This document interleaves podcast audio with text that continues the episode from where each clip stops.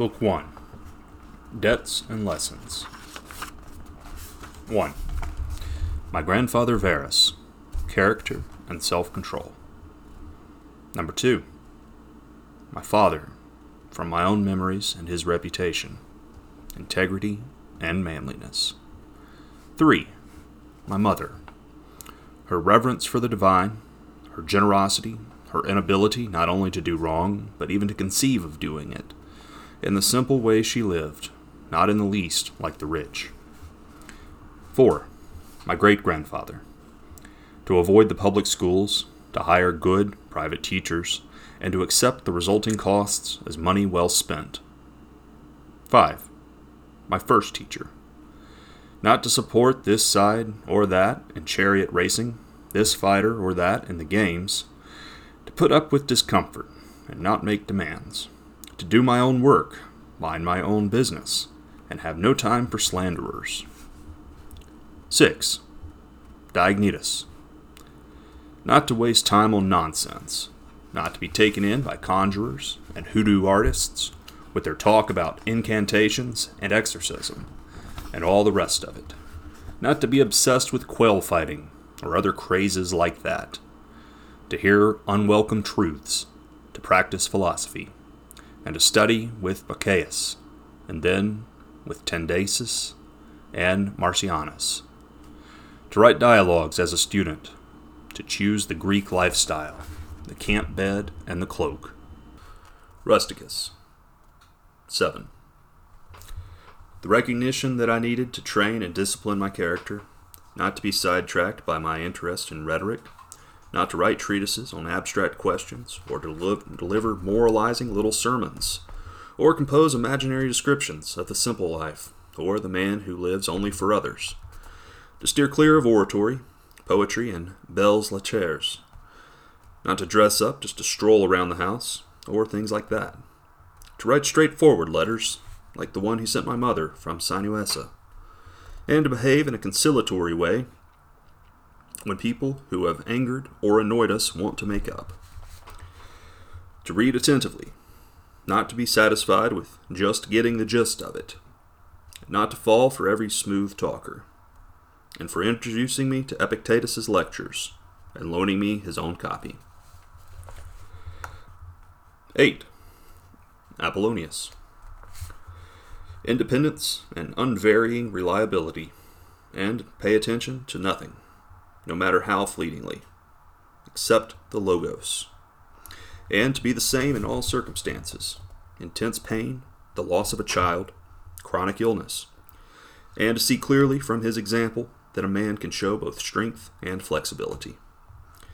His patience in teaching, and to have seen someone who clearly viewed his expertise and ability as a teacher as the humblest of virtues, and to have learned how to accept favors from friends without losing your self respect or appearing ungrateful. 9. Sextus. Kindness. An example of fatherly authority in the home. What it means to live as nature requires. Gravity without airs. To show intuitive sympathy for friends, tolerance to amateurs and sloppy thinkers. His ability to get along with everyone. Sharing his company was the highest of compliments and the opportunity and honor for those around him. To investigate and analyze, with understanding and logic, the principles we ought to live by. Not to display anger or other emotions, to be free of passion and yet full of love. To praise without bombast, to display expertise without pretension. 10. The literary critic Alexander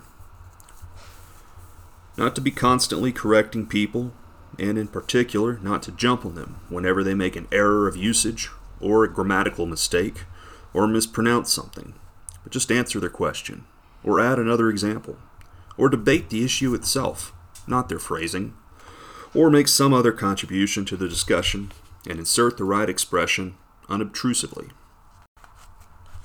11. Fronto. To recognize the malice, cunning, and hypocrisy that power produces, and the peculiar ruthlessness often shown by people from good families. 12. Alexander the Platonist. Not to be constantly telling people, or writing them, that I'm too busy unless I really am. Similarly, not to be always ducking my responsibilities to the people around me because of pressing business. 13. Catullus. Not to shrug off a friend's resentment, even unjustified resentment, but try to put things right. To show your teachers ungrudging respect. The Domitius and Athenodotus story, and your children unfeigned love. 14. My brother, Severus. To love my family, truth, and justice. It was through him that I encountered Thrasea, Helvidius, Cato, Dion, and Brutus, and conceived of a society of equal laws, governed by equality of status and of speech, and of rulers who respect the liberty of their subjects above all else. And from him as well to be steady and consistent in valuing philosophy, and to help others and be eager to share, not to be a pessimist, and never to doubt your friend's affection for you, and that when people incurred his disapproval, they always knew it, and that his friends never had to speculate about his attitude to anything. It was always clear. Maximus self control and resistance to distractions optimism in adversity, especially illness, personality and balance, dignity and grace together, doing your job without whining.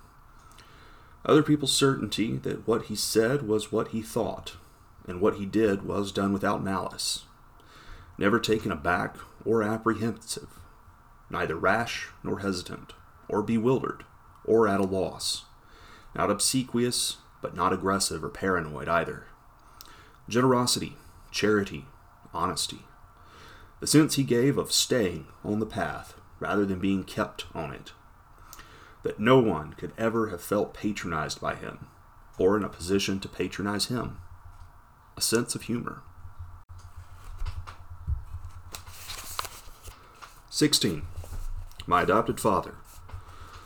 Compassion, unwavering adherence to decisions once he'd reached them indifference to superficial honors, hard work, persistence, listening to anyone who could contribute to the public good, his dogged determination to treat people as they deserved, a sense of when to push and when to back off, putting a stop to the pursuit of boys, his altruism, not expecting his friends to keep him entertained at dinner or to travel with him unless they wanted to. And anyone who had to stay behind to take care of something always found him the same when he returned. His searching questions at meetings, a kind of single mindedness, almost, never content with first impressions, or breaking off the discussion prematurely. His constancy to friends, never getting fed up with them or playing favorites. Self reliance, always, and cheerfulness, and his advanced planning well in advance, and his discreet attention to even minor things, his restrictions on acclamations, and all attempts to flatter him, his constant devotion to the empire's needs, his stewardship of the treasury, his willingness to take responsibility and blame for both, his attitudes to the gods, no superstitiousness, and his attitude to men, no demagoguery, no currying favor, no pandering, always sober, always steady, and never vulgar or a prey to fads. The way he handled the material comforts that fortune had supplied him in such abundance, without arrogance and without apology. If they were there, he took advantage of them. If not, he didn't miss them. No one ever called him glib or shameless or pedantic. They saw him for what he was a man tested by life, accomplished, unswayed by flattery, qualified to govern both himself and them. His respect for people, who practiced philosophy, at least, those who were sincere about it, but without denigrating the others or listening to them. His ability to feel at ease with people and put them at their ease without being pushy. his willingness to take adequate care of himself, not a hypochondriac or obsessed with his appearance, but not ignoring things either, with the result that he hardly ever needed medical attention, or drugs, or any sort of salve or ointment. This, in particular, his willingness to yield the floor to experts in oratory, law, psychology, whatever, and to support them energetically so that each of them could fulfill his potential. That he respected tradition without needing to constantly congratulate himself for safeguarding our traditional values. Not prone to go off on tangents or pulled in all directions, but sticking with the same old places and the same old things. The way he could have one of his migraines and then go right back to what he was doing, fresh and at the top of his game. That he had so few secrets, only state secrets, in fact, and not all that many of those. The way he kept public actions within reasonable bounds, games, building projects, distributions of money, and so on, because he looked to what needed doing, and not the credit to be gained from doing it. No bathing at strange hours, no self indulgent building projects, no concern for food or the cut and color of his clothes, or having attractive slaves.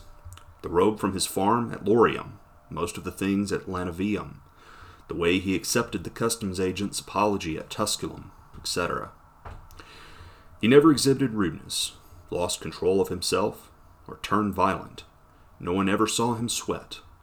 Everything was to be approached logically, and with due consideration, in a calm and orderly fashion, but decisively, and with no loose ends. You could have said of him, as they say of Socrates, that he knew how to enjoy and abstain from things that most people find it hard to abstain from and all too easy to enjoy strength, perseverance, self control in both areas. The mark of a soul in readiness, indomitable. Maximus's illness. 17. The Gods. That I had good grandparents, a good mother and father, a good sister, good teachers, good servants, relatives, friends, almost without exception, and that I never lost control of myself with any of them, although I had it in me to do that, and might have easily. But thanks to the gods, I was never put in that position, and so escaped the test. That I wasn't raised by my grandfather's girlfriend for longer than I was. That I didn't lose my virginity too early, and didn't enter adulthood until it was time. Put it off, even.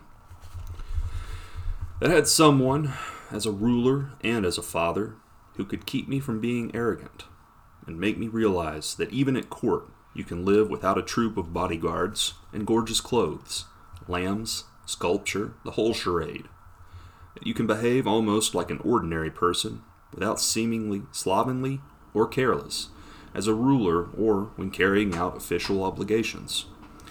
That I had the kind of brother I did, one whose character challenged me to improve my own, one whose love and affection enriched my life.